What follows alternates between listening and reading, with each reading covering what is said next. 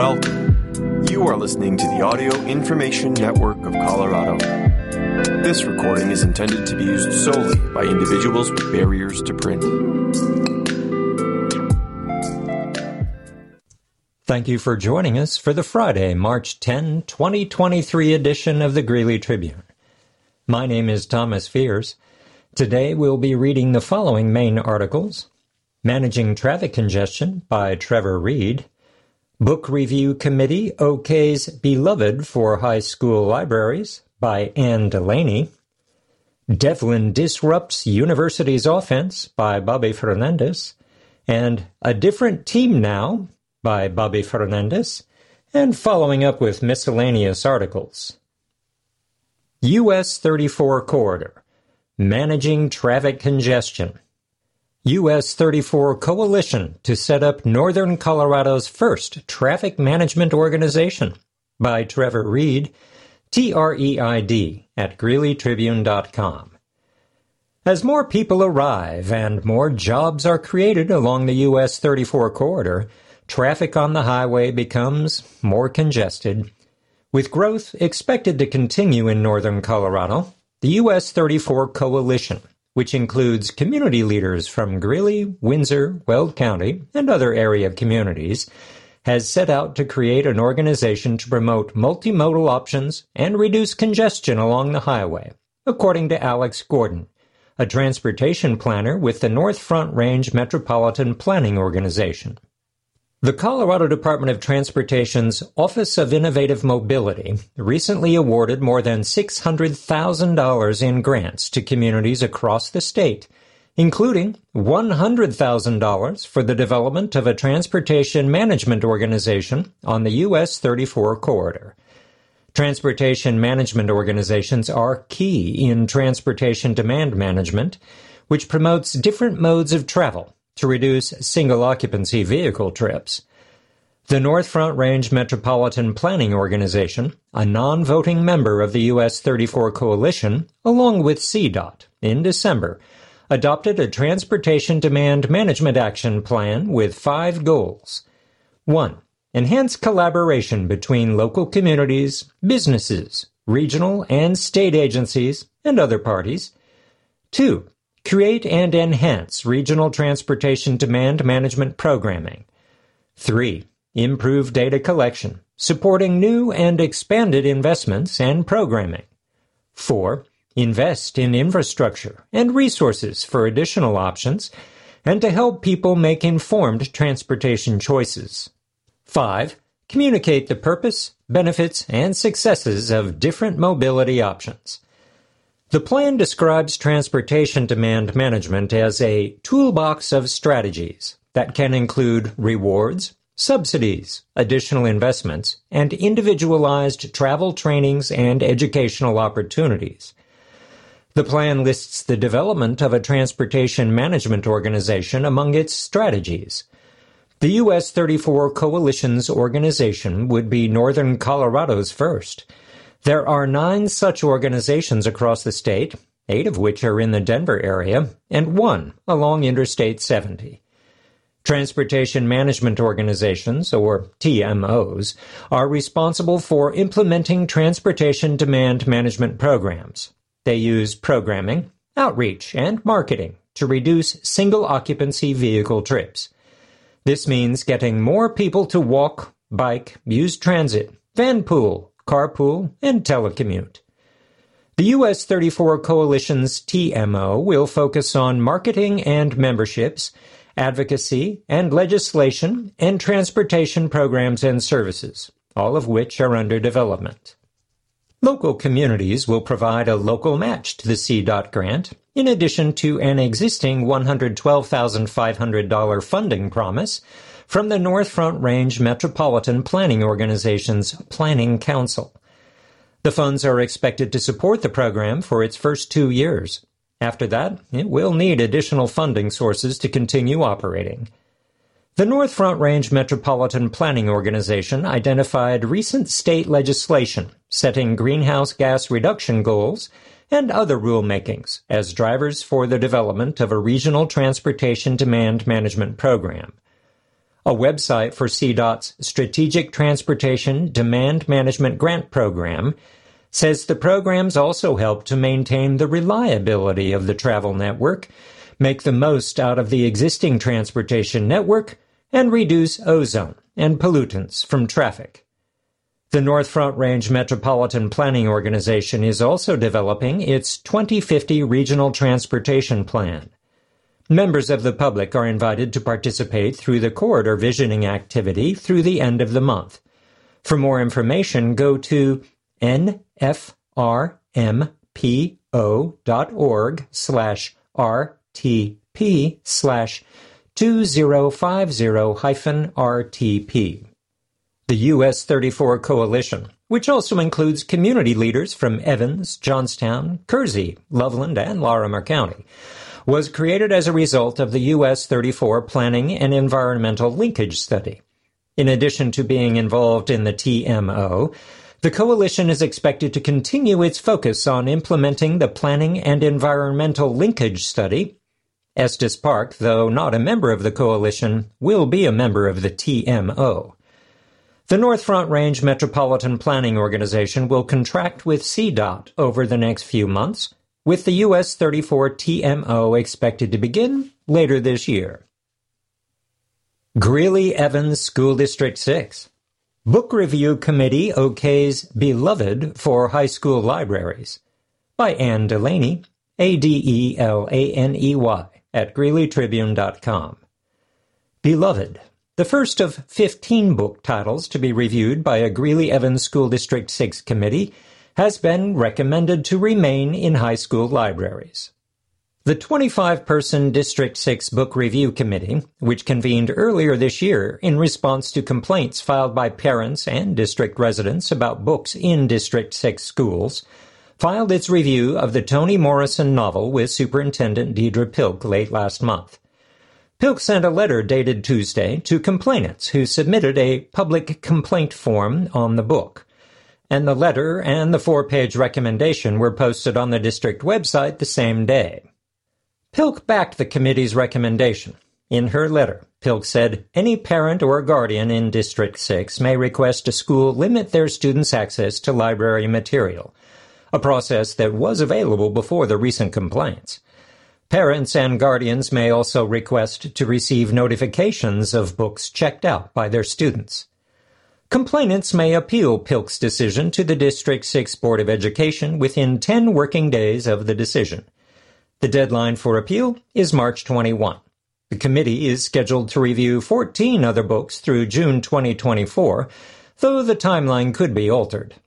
The next book to be reviewed is The Absolutely True Diary of a Part-Time Indian the committee's recommendation also says in the middle and K through 8 schools where Beloved is part of the inventory, the schools should provide phone and email notifications to parents so they are aware their students checked out a book with mature themes. The committee was comprised of five community members, five parents, two recent graduates of District 6, six teachers, four district administrators, and three facilitators. The facilitators were led by retired Assistant Superintendent Wes Tuttle, who signed the recommendation. At the time of the committee's review of Beloved, the book was located in three comprehensive high school libraries Greeley Central, Greeley West, and Northridge. The book was also located in two middle or K through 8 schools, Chappelow K through 8 Arts Magnet, and Franklin Middle School. The copy at Franklin was lost during the 2020 through 2021 school year, but remains on the school's inventory, according to the committee report. On the recommendation to allow the book to remain in high school libraries, the committee said it weighed the relative literary value of the material as a whole with the consideration of the maturity of students and standards of the community. The finding is Beloved is educationally suitable for the maturity of high school students, despite its inclusion of content or language that might be considered offensive. The book explores topics of motherhood, violence, slavery, and the difficulties of moving forward when haunted by the past, according to the Banned Books Project at Carnegie Mellon University. At Chappelow and Franklin, The committee encourages school staff to work directly with students who desire to read Beloved to discuss and process the mature themes, according to the committee report. The committee also says the book should only be made available to students in 6th through 8th grades at Chappelow. The committee also recommends any middle school that opts to include Beloved in its libraries in the future follow the recommendations in the report, including providing parent notifications. The committee outlined seven concerns it considered during a discussion of the potential negative impact of allowing students access to the book. Those concerns were the book includes passages depicting mature content addressed in the complaint forms, including themes such as sodomy, abuse, graphic sexual content, rape, bestiality, nudity, and sexual excitement. In district libraries, there might not always be a safe person or staff member available to help process the mature content and what might trigger students through their own lived experiences.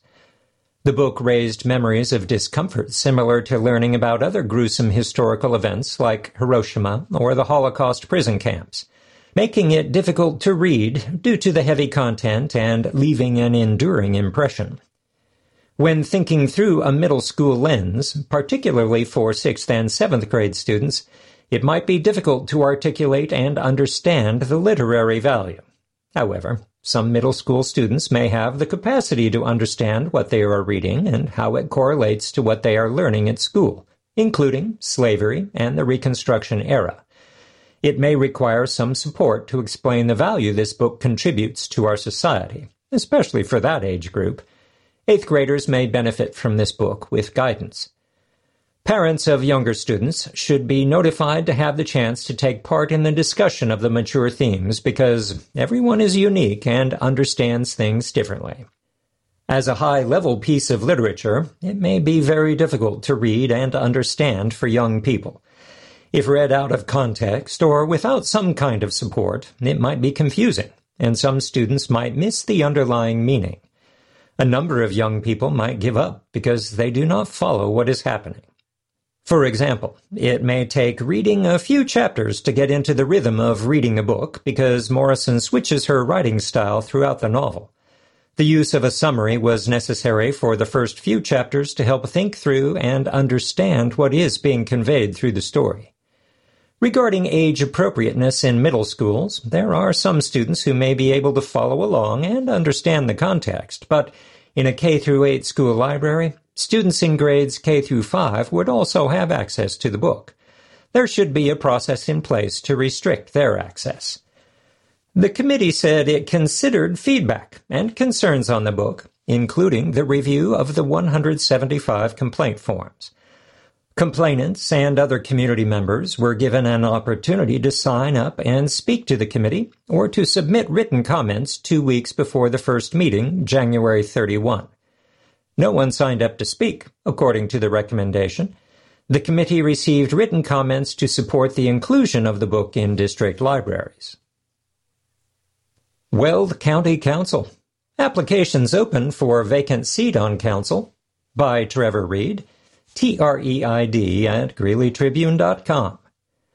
The Weld County Council is accepting applications for a vacancy on the council after a member resigned. The District 1 position was vacated by Rupert Parchment, who was elected to the council in 2020.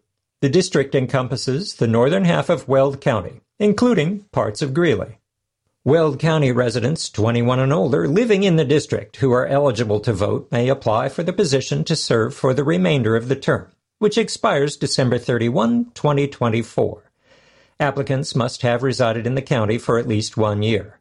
A map showing the county districts can be found at www.co.weld.co.us slash maps slash election. Applicants should submit a statement about their desire to apply for the position, including biographical information. Resumes may also be attached. Applications must be submitted by Wednesday to the Weld County Council, P.O. Box 758, 1150 O Street, Greeley, Colorado 80632, or to County Council at weldgov.com. Finalists will be contacted and interviewed at the Council's next meeting on March 20. The Weld County Council is responsible for reviewing all aspects of county government, issuing periodic written reports. It also has five other functions setting salaries of elected county officials, filling vacancies on the Board of County Commissioners and the Council, suspending an elected official formally charged or indicted for a crime, or when a valid recall petition is presented at the Council's discretion, reviewing conflicts of interest between any county officer, member of an appointed board, or employee, as well as any enterprise or organization doing business within the county, and considering requests from the commissioners to grant an increased mill levy. The county council was created by the Weld County Home Rule Charter in 1976 and consists of five members, one for each district and two at-large members. Its other members include Nancy Texton, representing District 2, James Welch, representing District 3, and Cindy Beamer and Elijah Hatch, the at large members. Parchment has not returned an email inquiring about his resignation. For more information, go to weld.gov slash government slash departments slash county hyphen council. Catalytic converter theft. Applications open for state program assisting victims by Morgan McKenzie. M-M-C-K-E-N-Z-I-E at GreeleyTribune.com. Victims of catalytic converter theft in Colorado have until the end of the month to apply for a financial assistance program. Applications are open until March 31, but the Colorado State Patrol encourages people to apply early because the first time program funds are limited. To qualify, applicants must be a current registered owner of a vehicle, titled and registered through the Colorado Department of Revenue, that had its catalytic converter stolen in Colorado. The catalytic converter either has not been replaced yet, or the date of replacement is February 7 or later.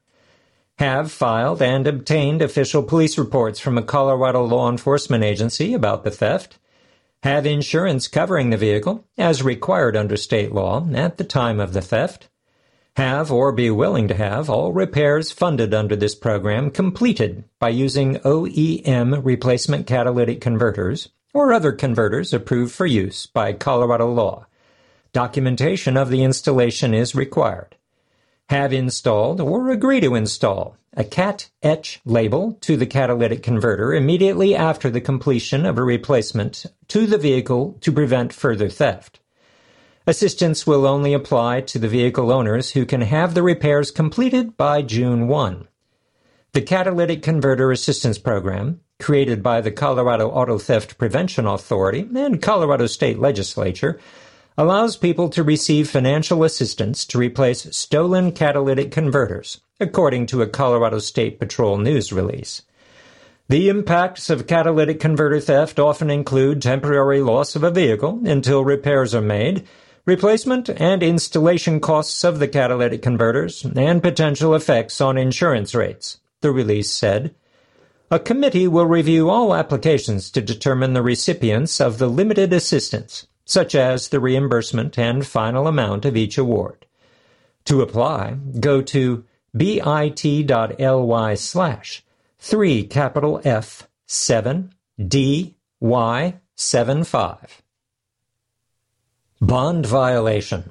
Officer locates meth during traffic stop. By Morgan McKenzie. M. McKenzie at GreeleyTribune.com. A 27 year old man faces a special offender charge after police found him in violation of his bond conditions for possessing weapons and narcotics. At 2:30 a.m., February 26, a Platteville police officer conducting traffic enforcement on US 85 near mile marker 248.5 in Platteville, saw a Mercedes Benz sedan driving at high speeds. The officer confirmed a speed of 102 miles per hour in a 65 mile per hour zone. The officer pulled the vehicle over, driven by 27 year old Adalberto Vega Sanchez, according to arrest records.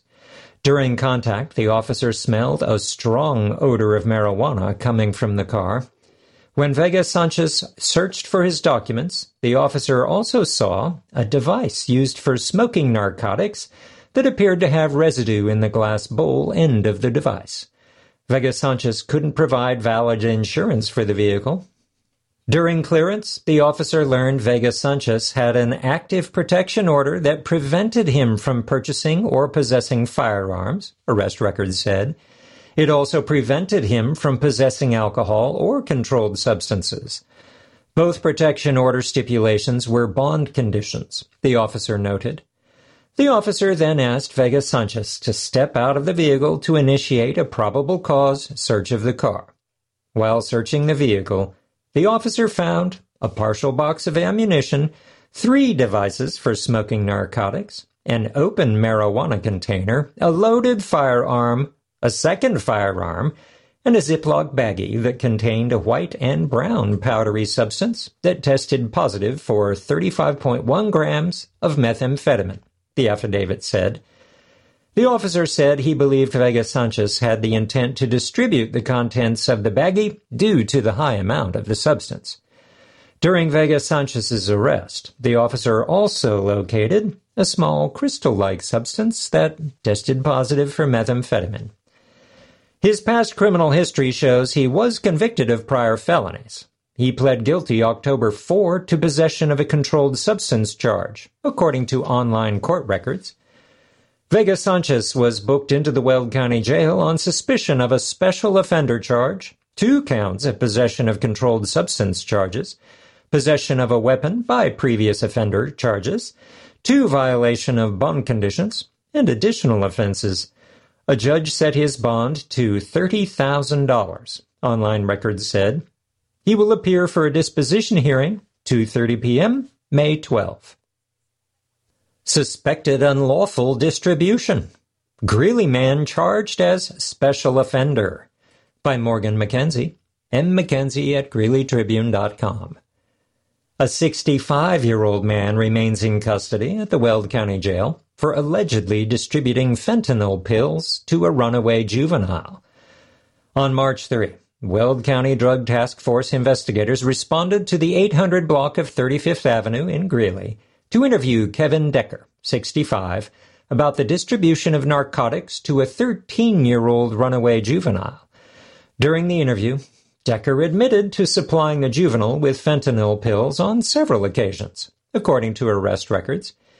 Investigators began to take Decker into custody, but prior to his transport, he asked for several things, including his shoes and his house keys. As the investigators went to grab the keys out of his bedroom, they observed, in plain sight, a baggie containing suspected cocaine on the nightstand, the affidavit said. In the drawer, where Decker said the keys were, investigators found a pistol, ammunition, and several pistol magazines. As a result, an investigator applied for a search warrant for Decker's home. During the search, two baggies containing a substance that tested positive for cocaine were collected from Decker's bedroom. One bag weighed 28.6 grams, and the other weighed 9.2 grams.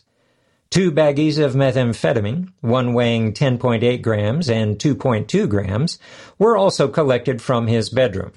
In addition, Two baggies of counterfeit blue oxycodone pills were found in the home. One bag contained a single pill, and the other contained two pills. The pills weren't field tested, but those types of pills are sold on the street and marketed as containing fentanyl, according to the investigator. The search warrant also uncovered six firearms inside Decker's bedroom. Two loaded pistols were found under his pillow on his bed, two shotguns, and a rifle were located in the corner of his bedroom near his nightstand. One rifle was found inside a case in the bedroom closet. In the kitchen, investigators found a ledger on the table that listed prices for cocaine and methamphetamine for various weights up to an ounce. A digital scale was located in a drawer near the kitchen table. Using the Weld County Assessor's Office mapping software, one of the investigators learned Decker's home was also 491 feet from Franklin Middle School in the 800 block of 35th Avenue. People who distribute narcotics within 1,000 feet of a school are recognized as special offenders, arrest records said. Decker is in custody at the Weld County Jail on suspicion of two counts of unlawful distribution of Schedule II controlled substances with special offender enhancers. He also faces charges of distributing to a minor, contributing to the delinquency of a minor, and child abuse. The district attorney's office will return the filing of charges against Decker at 3:30 p.m. today. He has an advisement hearing at 8:30 a.m. Tuesday. District 6 opens kindergarten registration for non-charter schools. Greeley Evans School District 6 this week opened kindergarten registration for non-charter schools for the 2023 through 24 school year. Children must be 5 years old by October 1 to register for kindergarten for the next school year, according to a news release from the district to register online, to view the schedule of open houses at elementary and K through 8 schools, and to watch a video outlining registration instructions, visit www.greeleyschools.org/kindergarten.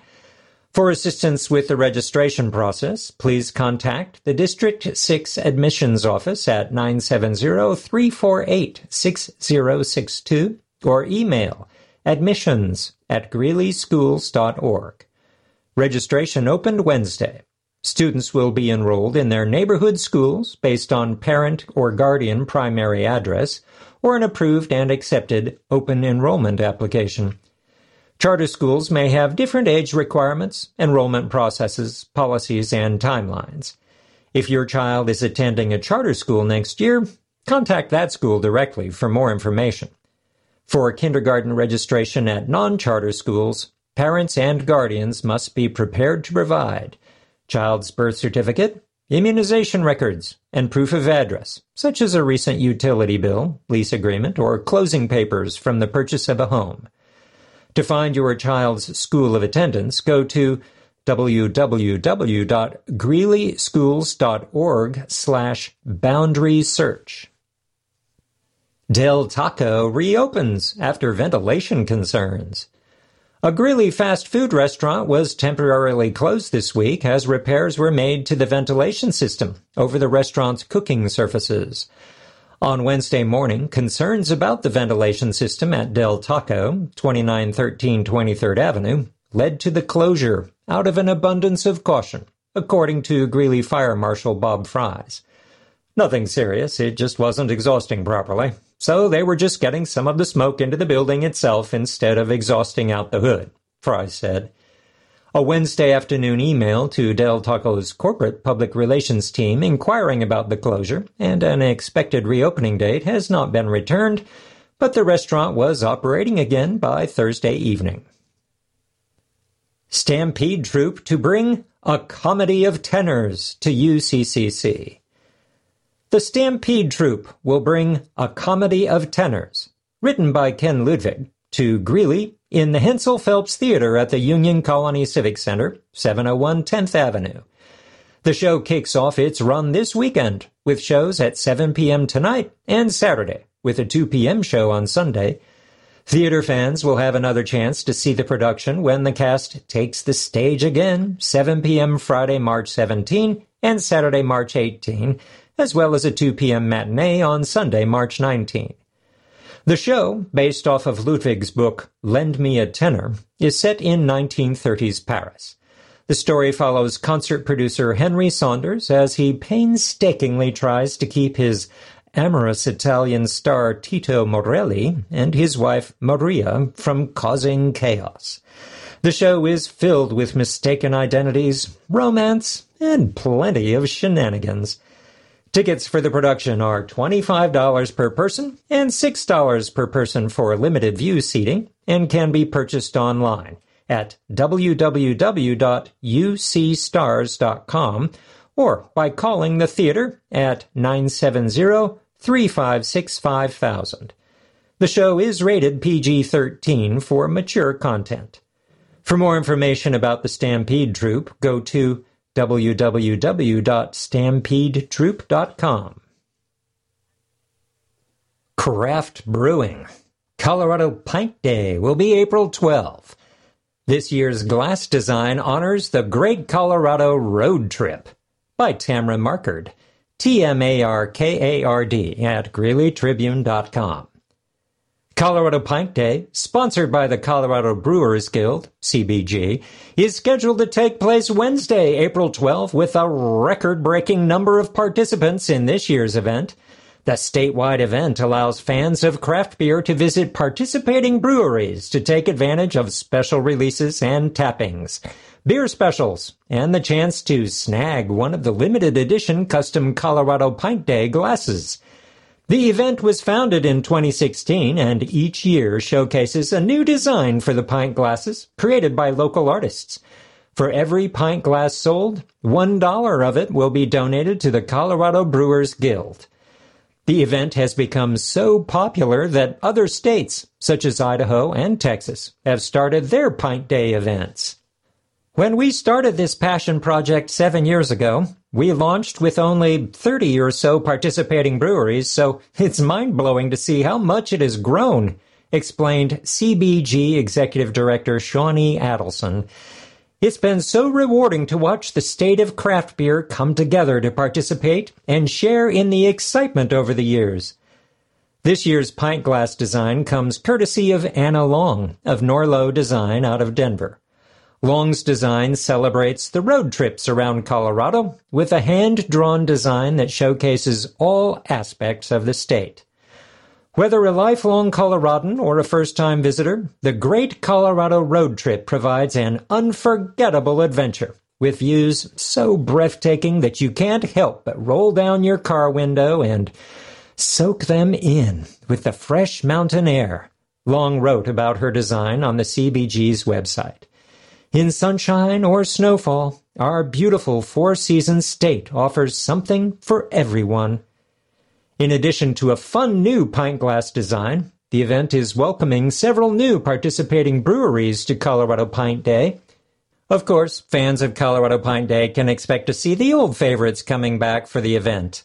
To see a full list of participating breweries, go to http colon slash slash slash 3q capital L E capital W capital S capital U. If you have a favorite local brewery or are looking to try a new brewery out that's on your radar, Colorado Pint Day is a great way to support independent and local craft beer, said Adelson. So get out there before glasses run out. The Colorado Brewers Guild is a nonprofit trade association that strives to promote, protect, and propel independent craft breweries across the state of Colorado. The nonprofit hosts and support advocacy, community, education, and public awareness events for its more than 400 members. To learn more about Colorado Pint Day and the Colorado Brewers Guild, go to www.coloradobeer.org. State Basketball Playoffs. Devlin disrupts University's offense by Bobby Fernandez. B F E R N A N D E Z and GreeleyTribune.com. With the way the university and Devlin girls basketball teams traded baskets, traded defensive stops, and traded the momentum during an airtight semifinals game, whichever team advanced wasn't exactly going to charge through to the finals. More like poke through. And Thursday at the Denver Coliseum, the second seeded Jaguars were feeling plenty pokey. Nothing hokey about it. In the tightest of spaces, Devlin poked ball after ball from the control of Bulldogs ball handlers as the Jaguars edged third-seeded University 49 to 44 in the semifinals of the Class 4A girls basketball state tournament. Defensively, they play a lot like us, Bulldogs coach Matt Baumgartner said of the Jaguars. One of the things that hampered us, that we hadn't seen as much of, were the pokes from behind. They got several turnovers and got us out of our rhythm a little bit, but I'm so proud of these girls. They competed so well. University wrapped up its historic season with a 24 and 3 record, the most wins in a season in program history. The Bulldogs played in the semifinals for the third consecutive year. The Jaguars remained unbeaten, 27 and 0, heading into the title game against number 1 Holy Family, 24 and 3, at 10 a.m. Saturday at the Denver Coliseum. Though there were more than a few occasions in which rangy Devlin threatened to blow the game wide open, University would never allow it. In a game in which both teams tirelessly traded runs, sophomore power forward center Addison Harding pulled the Bulldogs within a basket, 41 to 39 on a layup with 2 minutes left. On the next possession, Jaguars senior Macy Shear converted her only three-point make of the game as the ball rolled in, out, and back in to give Devlin a 44 to 39 lead with 1 minute 32 left. That corner three proved to be the dagger, even as University's senior shooting guard Taryn Kravig and her title hungry teammates battled up until the final seconds. We had multiple opportunities offensively and defensively, Kravig said. There were a few opportunities we had later, down the stretch, to make the game closer. We just didn't take advantage of them. It just wasn't our day. In addition to forcing 16 Bulldog turnovers, Devlin shot 48.6% from the field compared to 34.1% for University. Kravig led the Bulldogs with 15 points, second in the game only to Jaguars senior Peyton Marvel's 21. As University's program has ascended to new heights in recent years, Kravig has been there for all of it. And if the Bulldogs ultimately do snag that first girls hoop state title in school history in the coming years, chances are Kravig will be right there to celebrate with them, especially as her younger sister, Janae, is just a sophomore. We all play for each other, and that's a good quality in a team, Kravig said. Hopefully, I see that next year when I come back to watch. Bobby Fernandez covers high school sports for the Greeley Tribune. Reach him at 970-392-4478, by email at bfernandez at greeleytribune.com, or on Twitter at Bobby D. Fernandez. 5A girls basketball. A different team now. Fast-paced Roosevelt sprints past Durango into the state finals. By Bobby Fernandez, B. Fernandez at greeleytribune.com. As a program, the Roosevelt girls basketball team has been patient long enough. The Rough Riders have waited exactly 20 years to again play in a girls hoops title game. They've waited even longer, the entire lifespan of the program, to win a girls basketball state championship. So naturally, when they stepped on the court Thursday night with a state finals berth on the line, Roosevelt refused to wait any longer. The second seeded Rough Riders were urgent but in full control, hurried but not rushed, as they sprinted past number three Durango with a frenetic pace, defeating the overmatched Demons 59 to 39 in the state tournament's semifinals at the Denver Coliseum. The faster the better, said Roosevelt's 5 foot 10 junior guard Madison Moyers, who scored a game high 17 points. We have post players that can run and are super athletic. They can get out and go. It's really nice to just be able to chuck it up and get 15 fast break points per game.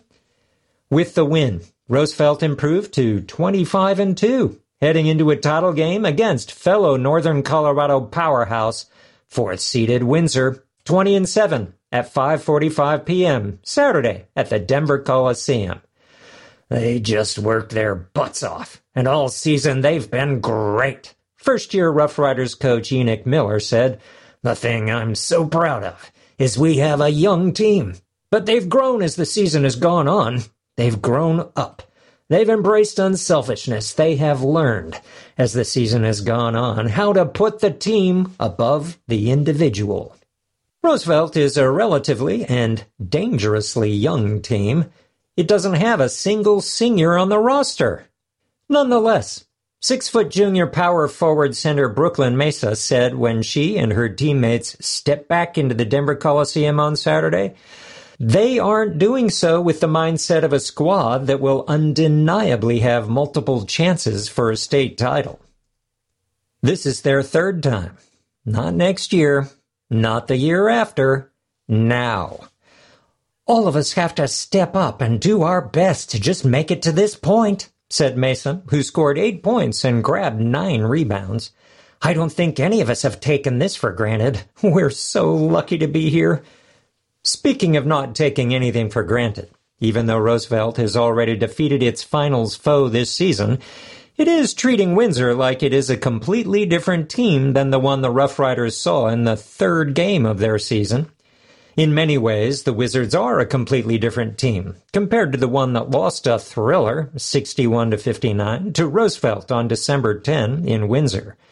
Most notably, the Wizards added, mid-season, six-foot sophomore guard Rae'Lee Hess, has transferred to Windsor after playing for Roosevelt a year ago.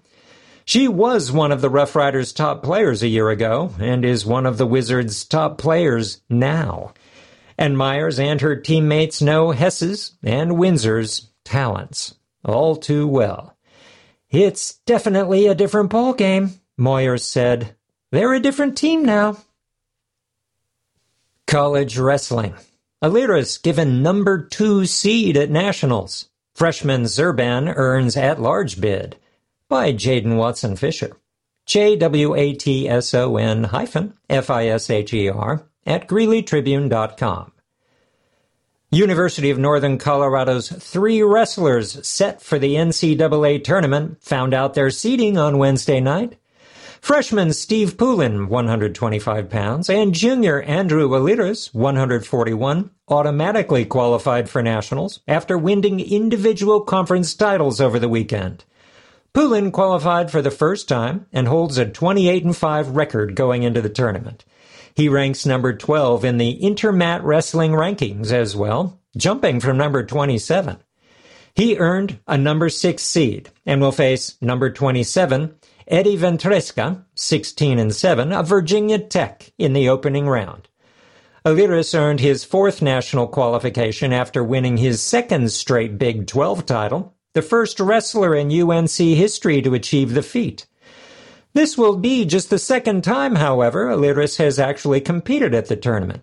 He did not get to compete in 2020 or 2021 due to COVID 19 and injury, respectively. Last year, he finished just off the podium. The Greeley local ranks number one in the nation and holds a 23 0 record. He received the number two seed. Real Woods from Iowa, 16 0, earned the top seed. Alirez faces number 31, Joseph Zargo of Wisconsin, 12 and 12, to start the tournament. Freshman Vincent Zurban, 157, joins his teammates in the qualifications, earning an at-large bid. Zurban holds an 18 and 11 record, which included an eighth place finish in the Big 12s. He is listed as the number 32 seed, one of the last to qualify in the weight class, and will face number 33, Nathan Lucas, 19 and 12 of Army. Zurban would face North Carolina's Austin O'Connor, 18 and 0, if he gets past the opening bout. UNC begins its NCAA tournament run at 11 a.m. Thursday in Tulsa, Oklahoma. ESPNU is set to carry all daytime sessions, while ESPN will carry the nighttime sessions. 5A, Girls Hoops. Windsor routs Glenwood Springs in semifinals by Bobby Fernandez. B. Fernandez at GreeleyTribune.com. Every little thing the Windsor girls basketball team did Thursday night was done with clear intention. That should come as no surprise. The Wizards' intentions are crystal clear. They are bound and determined to not just advance to their third title game in as many years, they are dead set on winning their second girls hoops title in program history, which would be their first state championship since 1994. They checked off the first half of that two-tier task by dominating 8th seeded Glenwood Springs 65 to 35 in the Class 5A state tournament semifinals Thursday at the Denver Coliseum. Now they'll focus on the second tier of that task when they face number 2 Roosevelt 25 and 2 in the title game at 5:45 p.m. Saturday back at the Denver Coliseum. I think with it being this late in the season, we just kind of know what to expect from all our players, said Windsor senior guard Reagan Johnson, who shared a team high of 10 points with sophomore Brooklyn Jirasek. There is telepathy almost between us. We know where we're going to be, at which times. It's obvious where Johnson and her teammates will be Saturday night, playing for their first girls' hoops title in nearly 20 years. The fourth seeded Windsors were simply electric on both ends, en route to improving to 20 and 7 and punching their ticket to the state finals. They sent Glenwood Springs packing with a 19 and 8 record. The past two seasons, the Windsor saw its campaign end in the 4A state finals, losing both times to Mullen. In both title games, the Wizards were at least a slight underdog, despite being the higher seed. At least on Saturday, Windsor won't have to stare across the court at Mullen again. The Mustangs carried a younger team into the 6A playoffs this season before losing in the first round. Furthermore, the Wizards, despite being a slightly younger team themselves this winter, have an experience advantage in the finals with the program's recent title game ventures. They also have undeniable momentum heading into the title game. We always knew, as a staff, the potential was there, Windsor coach Karen Nichols said. But there are a lot of pieces that have to fall into place for us to get back here. But this semifinals game is over, our staff is already out scouting for the next game. Our kids don't have their phones. They haven't had them since we got on the bus. They won't have them until they get back on the bus. We're ultra focused on finishing the job. The Wizards led in the semifinals 35 to 22 at halftime before completely blowing open the game with a 14 and 2 third quarter run that allowed Windsor to lead 49 to 24 entering the final 8 minutes. The fact Windsor has maintained such a level of postseason consistency and excellence is particularly impressive, considering the team had to replace four of the five starters from this past year's squad. I didn't know what we were going to be coming into this season with so many young players, Johnson said. I knew we would have the talent, but I didn't know if we would have the camaraderie that we did last year. And I would wholeheartedly say this team is completely in it. There's not one person on our bench who I couldn't count on. College baseball.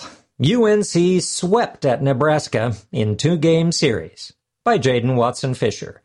J. Watson Fisher at GreeleyTribune.com. Game 1. The University of Northern Colorado, 2 and 10, dropped its two-game series against Nebraska this week, starting with a 12 to 1 loss in 7 innings on Tuesday afternoon. Nebraska jumped out to a 12 to nothing run across the first 4 frames, putting up 4 runs in the first and 5 runs in the fourth inning.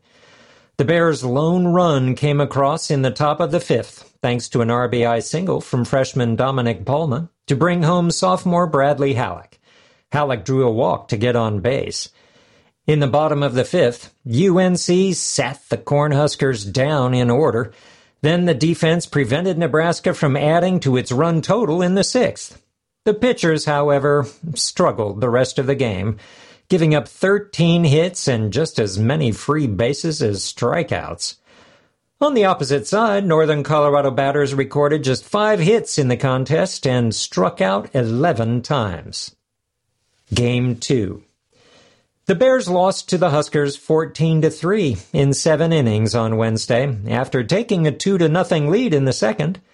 Junior Carson Gross and Palma each recorded a single to get on the bags, with Gross scoring on a wild pitch. Palma came home on a sacrifice fly from senior Hayden Hines. Nebraska responded dominantly. The Cornhuskers put up four runs in the second, three in the fifth, and a six spot in the sixth. Three of their runs, though, came from UNC fielding errors. Junior Jacob Bannister added one more UNC run in the seventh when he hit a solo home run. Northern Colorado heads to UC San Diego this weekend for three games. The first is scheduled for 1 p.m. today. 1A and 3A basketball quarterfinals. Highland and Windsor Charter Boys, Briggsdale Girls advance by Bobby Fernandez. B. Fernandez at GreeleyTribune.com. Class 3A, boys. Number 4, Highland, 83. Number 21, Skyview Academy, 35 in Denver. Highland completely dominated both ends of the court to punch its ticket to today's semifinals at the University of Denver. The Huskies led 23 to 8 after one quarter and 43 to 22 after two. Highland won its ninth consecutive game and improved to 22 and 3. It will face top-seeded Faith Christian, 23 and 1, in the semifinals at 5:30 p.m. today at the University of Denver. Skyview ended its season at 16 and 9. Number 6 Windsor Charter 51, number 3 Centauri 39. The Firebirds advanced to the semifinals in their first season as a CHAA sanctioned program. They led most of the way and improved to 21 and 3. They'll face number 2 Salida, 24 and 1, in the semifinals at 8:30 p.m. tonight at the University of Denver. Girls. Number 3 Colorado Springs Christian 44, number 6 Platte Valley 35 in Denver.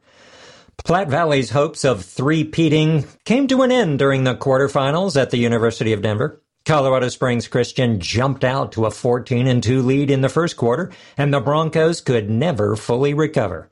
Senior Andy Schisler led Platte Valley with 16 points, but she was the Broncos' only double-digit scorer. The Broncos ended their season at 17 and 8 after winning the 3A state title the previous two years. Colorado Springs Christian improved to 23 and 2 heading into tonight's semifinals. 1A girls. Number 3 Briggsdale 47, number 11 Fleming 31 in Greeley. For the third time this season, Briggsdale got the better of Fleming, this time in the high stakes atmosphere of the 1A state tournament quarterfinals at Bank of Colorado Arena. The Eagles previously defeated the Wildcats 64 to 30 on January 28 in Fleming and 50 to 41 in an overtime affair on February 25 during a district title game at Northeastern Junior College in Sterling. Fleming ended its season at 15 and 8. Briggsdale improved to 22 and 2 and will face number 2 Flatirons Academy 23 and 1 the semifinals are today at 4 p.m. at Bank of Colorado Arena. The Bison are the two-time defending 1A champions, and they ended the Falcons' season the past two years, in the finals a year ago and in the semifinals the year before.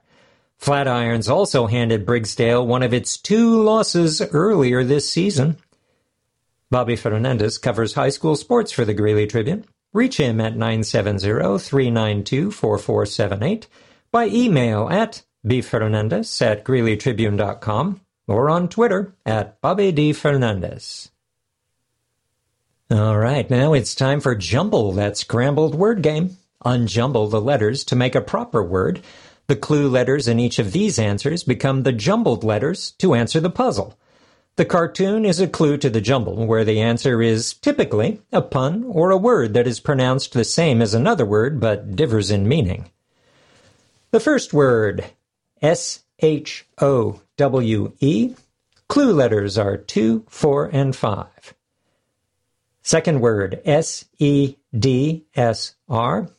Clues are 1 and 4. Word 3, P A A P E R.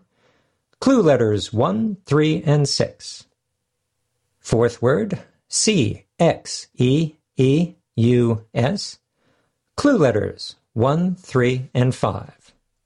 The cartoon depicts two women at an ATM. One woman says, I can't believe they won't take credit cards. This isn't going to help my balance. The second woman says, We just won't go out to eat next month. She got an advance on her credit card at the ATM because she was two words, seven letters, four letters. And the answers to last week's jumble are Guess, Tempo, Arcade, and Eureka. Purebred golden retrievers are great with kids, which the whole family pet agreed. Jeanne Phillips. Dear Abby, Gym relationship harder to quit than membership. Dear Abby, I am a healthy, single, 76 year old man. I spend lots of time at a local gym I met a woman there two years ago, and we went out for coffee. She is a few years younger than I am. She told me she was married, but it was a uh, complex marriage. What started as a friendship morphed into an intimate affair. We have many common interests and spend as much time as we can together. Given the circumstances, I know she will never get divorced. I've fallen in love with her, but I have never pressured her to divorce. She has grown children, and she doesn't want to upset them. I get it. There are also financial considerations and entanglements. Over the last six months, our relationship has become strained. It has turned into a push pull type of situation. I know it's unhealthy for both of us, but I can't seem to let her go. We've come to the brink several times, but we have always talked through it, and we keep limping along. I don't know how to stop loving her. Even thinking about it causes me great mental distress. I'm looking for suggestions to ease the pain and figure out how to move on. Loving a Married Woman in Maine. Dear Loving, because thinking about it causes you great mental distress, go cold turkey. You deserve more than to be someone's side dish, but in order to find a more fulfilling relationship, you must let this woman go and allow her to focus on her complex marriage. Then keep yourself busy. Join another gym. Avoid places where the two of you used to hang out and get back into the swing of life. Dear Abby, I have been with my boyfriend for six years. He is wonderful. We became engaged last year. His family has been nice to me, but on holidays, I dread bringing a dish or dessert because none of them touch whatever I bring. It's insulting and hurtful end up upset and toss it in the trash. I come from a large family. My parents immigrated from the Philippines, and I look forward to our family holiday celebrations. We all cook, appreciate, and enjoy each dish or dessert we bring. I don't know if my fiance's family is afraid to try my cooking, even though I make common, simple American dishes. He doesn't see the big deal when I raise the subject with him. My sisters all say I should stop bringing anything. Am I too sensitive? Is it worth taking anything to these gatherings? Hurt Cook in Kentucky. Dear Cook, ask whoever is hosting these family get togethers what the problem may be. It may have nothing to do with your cooking and more to do with the fact that they are set in their ways when it comes to holiday celebrations. I have to say, I agree with your sisters. Rather than waste the food, give it to a friend or a relative who might enjoy it. Keep it for yourself and your fiancé, or bring nothing more than a little host gift with you. Assorted nuts come to mind. Dear Abby is written by Abigail Van Buren, also known as Jeanne Phillips, and was founded by her mother, Pauline Phillips. Contact Dear Abby at www.dearabby.com or P.O. Box 69440, Los Angeles, California 90069. Thank you for joining us for the Friday, March 10, 2023 edition of the Greeley Tribune. My name is Thomas Fears. If you enjoyed this program, please register for our free services at www.aincolorado.org or by calling 303 786 7777.